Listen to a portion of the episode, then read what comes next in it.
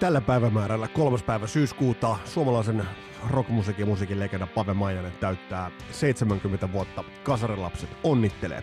Tämä jakso, tämä spesiaalijakso on äh, kunnianosoitus Pave Maijaselle, suomalaisen musiikin legendalle. Mun nimi on Vesa Wienberg ja tervetuloa matkaan mukaan.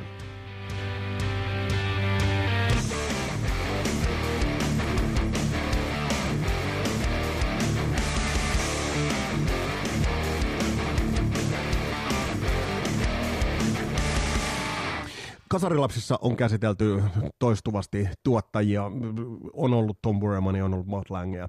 Mutta jos kotimaista musiikista nostetaan yksi sellainen hahmo esille, joka tässä yhteydessä nousee merkitykseltään, toki suomalaiselle musiikille, mutta yhtä kaikki, nousee täsmälleen samaan kategoriaan, niin kyllä se on Pave Maijanen. Pave Maijanen on ollut viime päivinä otsikoissa valitettavan sairauden vuoksi ALS-tauti vie miehestä pikkuhiljaa mehuja kaikki tsempit, parhaat mahdolliset voinnit Pave Majaselle. Mutta elämä jatkuu eteenpäin ja on aika, aika tässä kohtaa katsoa, katsoa sitä, että mitä, mitä Pave on tehnyt, sitä suuren suurta urakkaa, sitä suuren suurta musiikillista – ansiolistaa ja niitä saavutuksia ja ennen kaikkea sitä kehitystyötä, mitä Pave Maijanen on tehnyt suomalaiselle musiikille. Ja tässä jaksossa tuonnempana on tulossa myös Paven itsensä kommentit. Mä kävin kymmenen vuotta sitten haastattelemassa Pave Maijasta Kesälahdella. Silloin mies täytti 60 vuotta ja summas uransa aika hienosti tuossa haastattelussa. Mutta missä kohtaa itselle Pave Maijanen tuli esille, niin mä muistan – elettiin, oliko syksyä 1984. Mä oon aikaisemminkin sanonut ton, nimenomaan ton kyseisen vuoden merkityksellisyyden niin musiikin kannalta. Se on huikea. Mutta yksi ton vuoden sellaisia merkityksellisimpiä juttuja, joka niin kuin tuli esille, oli tietenkin silloin kaikissa kanavissa, mitä silloin oli, niin soinut Pave Maijasen Maijanen levy, ja siltä lähti sitkö biisi. Ja tämä oli sellainen, joka toi tos kohtaa, mä olin silloin märkäkorva noviisi, mulle oli silloin Pave Maijanen ei ollut tuttu koska nyt se nyt ei ollut mun sukupolven juttu, mutta se oli mun vanhempien sukupolven juttu. Mutta tämä toi Pave Maijasen silloin myös meidän silloisten teinien tietoisuuteen äärimmäisen tyylikäs ilmaisu. Ja mikä on mielenkiintoista, niin tyylikäs ilmaisu, joka on säilynyt helvetin tyylikkäänä edelleen. Mä kuuntelin tämän Maijanen levyn läpi, joka on tosiaan tehty 84, niin mä kuuntelin ton lävitse ja, ja se edelleen pistää korvaan äh, sellaisella tyylikkyydellä, tasaisuudella, tyylikkyydellä jollain tavalla sellaisella tuotannon niin kuin loppuun hiomisella puhutaan nyt esimerkiksi vaikka Pave Maijasen laulustemmoista, niin kyllähän hän rakensi ne aivan ainutlaatuisella tavalla. Ja tämä kestää niin kuin soundillisen tarkastelun monella tapaa. Siinä mielessä Pave Majasen, jos nyt puhutaan ihan tuotannollisesti, me mennään niin kuin tuottajiin ja tässä on paljon käsitelty tuottajia. Ää, mutta koska tuottajien merkitys musiikin niin kuin tavallaan työstöön ja musiikin soundiin ja oikeastaan jopa artistien sellaisen evoluution on niin merkittävä, niin eihän se ole mikään ihme. Et jos me katsotaan, katsotaan sitä, että mitä, mitä bändejä Pave Maijanen on urallaan tuottanut. Puhutaan ihan siis, puhutaan suomalaisen äh, musiikin, puhutaan suomalaisen musiikin klassikoista, ajatellaan Dingoa, ajatellaan Hurriganesia, äh, ajatellaan Wigwamia, Nuclear Nightclub, joka on, se, se niin kuin opittiin jo alasten musiikkikirjoissakin opittiin se, että Nuclear Nightclub on suomalaisen niin kuin rockin ensimmäisiä sellaisia kansainvälistä uskottavimpia, äh, uskottavimpia albumikokonaisuuksia kuka siinä oli tuottajana? Pave Maijanen. Nuorena miehenä. Tähän se huikea juttu niin kuin Pave Maijasessa on se, että ää, mies on syntynyt vuonna 1950 ja ollut tuottamassa niin kuin 25-vuotiaana suomalaisen musiikin legendaa. Ää, mennään siitä 10 vuotta eteenpäin. Hän on 35-vuotiaana ollut tuottamassa suomalaisen musiikin toista legendaa, Dingoa. Ja sitten niin siinä välissä 30-vuotiaana ollut ö, tuottamassa Hurriganesia – yhtä suomalaisen musiikin legendaa, niin ikään. Ja vielä soitti sitten koskettimiakin. Tuohon väliin mahtuu, puidaan noit, noit pikkasen noita niin hänen niin solo vaiheita ja sitten näitä, näitä bändijuttuja. Mutta mut, mut tästä, tästä niin nähdään Pave Maijasen niin äärimmäisen suuri merkitys koko suomalaiselle musiikille. Ja tässä kohtaa, mikä, mikä on myös mielenkiintoista, on se, että hän on kulkenut niin kuin ensimmäiset solo keikkansa hän heitti nuorena poikana jo 50-luvun puolella. Uh, Mutta sitten varsinainen ura, mikä hänellä alkoi, puhutaan niin kuin, vaikka niin kuin Pepe and the Paradisesta vuonna 1971, Eli, eli on ollut 60-luvulla jo bändejä, Copet-bändi oli, sitten niin Pepe Paradise, sitten nämä tuotantoyhtiöt. Sitten tuli nämä superyhtiöt. Kasarilapsissa käsiteltiin nämä niin sanotut supergroupit. Käsiteltiin, siellä oli Creamit ja sitten mitä näitä oli, oli muitakin, nostettiin esille Damn Yankeesit ja muut. Um, Pave Maijanenhan oli aikansa ehdottomissa niin kuin suomalaisissa niin kuin rockin super äh, niin. Rock and Roll Band, Royals, jotka täysin niin kuin, vertautuu siihen, että niin kuin Pinkan, Pinkan parhaat, Pinkan niin kuin, päällimmäiset otetaan otetaan äh, samaan kokoonpanoon. Ja no hän nyt jääkin niin kuin lyhytikäiseksi, mutta tavallaan mitä niin kuin, tavallaan superbändeiltä nyt sinällään muuta, muuta niin kuin odottaakaan. Ei välttämättä paljoakaan, että ne, ne ovat lyhytaikaisia. Ähm, viime aikoina on ollut paljon puhetta äh, Dingosta. On ollut paljon puhetta siitä, että mikä niin kuin Dingon äh, merkitys on ollut ja mikä niin kuin Dingon äh, anti on ollut suomalaiselle rockmusiikille. Noiman on ollut aikanaan – biisintekijä Primus Inter Pares on ollut niin kuin merkittävä sanoittaja, vaikka niin kuin, nyt sanoisin, että puolet hänen niin biiseistään on, on, on aika lailla niin kuin huttua sanotuksiltaan tai ehkä sellaista ajankuvallista niin kuin tajunnan virtaa. Mä sanon, että Dingo on ollut hyvin, hyvin toisenlainen ilman, ilman Pave Maijasen kultaista sormea. Dingo on ollut täysin, jos ajatellaan sitä, että äh, millainen soitannollisesti Dingo oli. Ei mitään Dingolta nyt pois. Mutta sen mä sanon, että äh, Dingon ilmaisu, ja ajatellaan vaikka kerjäläisten valtakuntalevyä, niin onhan se Pave Maijanen all over. Että onhan se Pave Maijasen kädenjälki, ja oli Dingon onni ja autuus, että tos vaiheessa bändi sai tuottajakseen niin monimusikaalisen soittajan, uh, multi-instrumentalistin kuin Pave Maijasen. Eli, eli siinä mielessä niin kuin, musta niin kuin, nyt tästä niin kuin, kannattaa nähdä Pave Maijasen ansiot totta kai hänellä on mittava sooloura, me kuullaan tässä niin taustalla, ja mä oon kasannut kasarilasten tonne Spotifyhin ja jaan tonne Facebookiinkin jaan soittolistan liittyen Pavemaajaseen, mutta mä oon kasannut sinne niin kuin nostoja, siellä on soolouralta sitten näistä bändeistä. Mutta tämä tuotannollinen puoli nimenomaan ähm, nousee omassa asteikossa nousee niin kuin esille, että, että hän on ollut rakentamassa myös muita bändejä tässä kohtaa. Ja just tuo Dingo, jos ajatellaan, ajatellaan Dingon kahta, nimeni on Dingo ja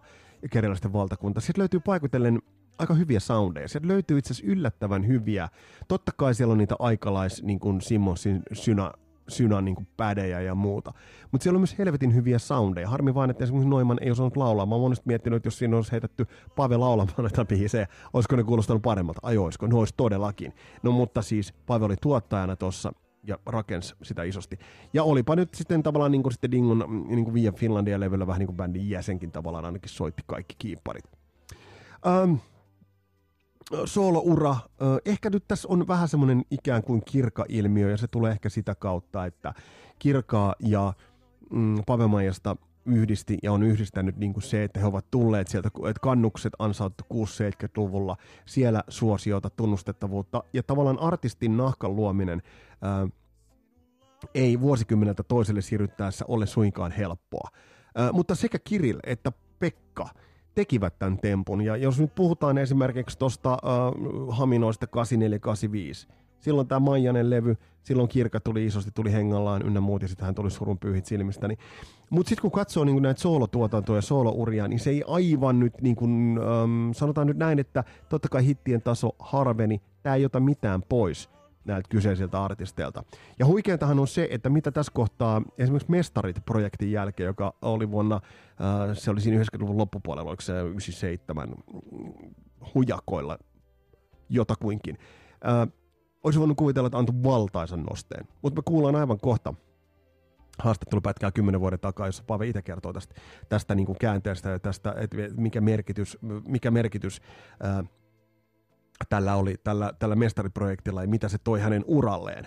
Ää, mutta annetaan Pave Maijasen itsensä kertoa. Tämä haastattelu on tehty kymmenen vuotta sitten. Mä silloin ajoin Pohjois-Karjalan, Etelä-Karjalan rajoille Kesälahdelle ja tavattiin Kesälahden seolla.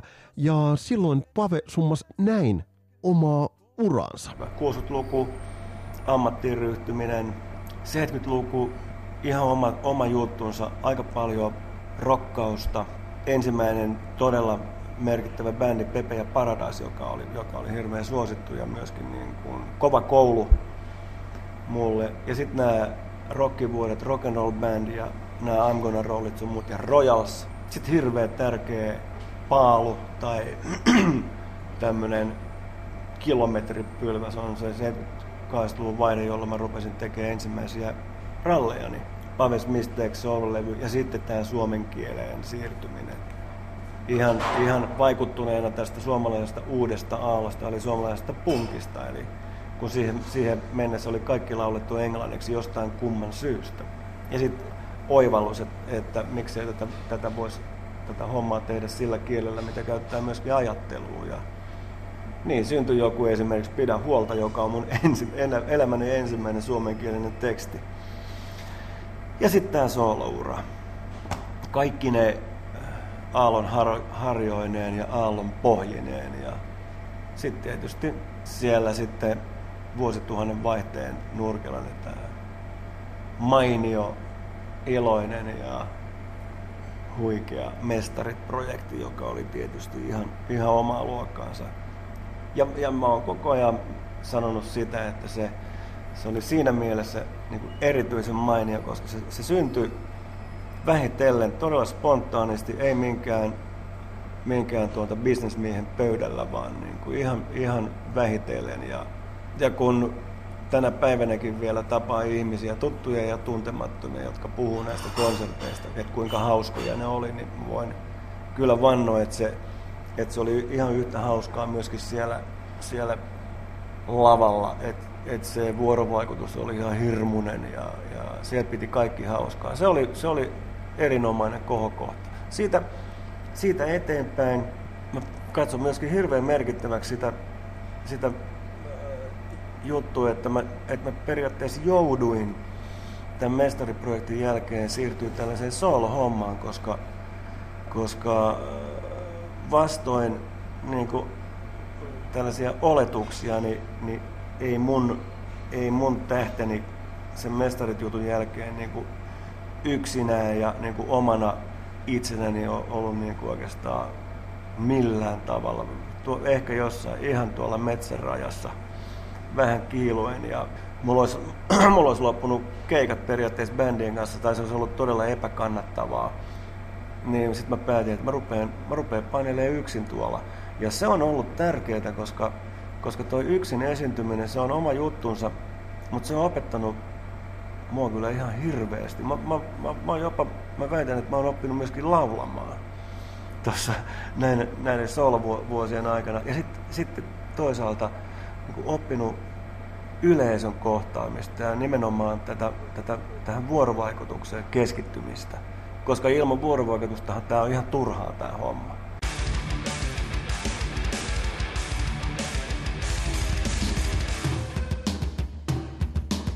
Ei näin, näin kertoi Pave kymmenen vuotta sitten, mainitsi niin kuin myös tämän Pidä huolta kappaleen. Ja se, tämän kappaleen niin kuin, on sen verran niin kuin, pakko palata tähän kappaleeseen, kun tulee kylmät väreet tässä samalla. Tämän kappaleen niin iso, iso anti, tämän kappaleen anti on, on, on se, että, että tässä kuulee sen artistin vapautumisen, kun yhtäkkiä sä jätät, sä tuskastut, sä näet niin kuin, uutisista jostain maailman ahdistavista uutistapahtumista sä näet pätkää ja sit sä yhtäkkiä niin tajuut myös yhdistät sen omaan artistiuteen, saatat kynän käteen, raavit ensimmäisen suomalaisen biisin siitä tulee tällainen bangeri. Öö, kasarilapset vilpittömästi lähettää Pave Majaselle 70-vuotisonnittelut. Sä oot huikea muusikko, huikea artisti, sulla on huikea merkitys koko suomalaiselle musiikille, sen, sen evoluutiolle, siihen pisteeseen, mihin me ollaan päästy ja mihin me mennään tästä eteenpäin. Tää oli Kasarilapset, mun nimi on Vesa Wienberg ja palataan astialle. Moro!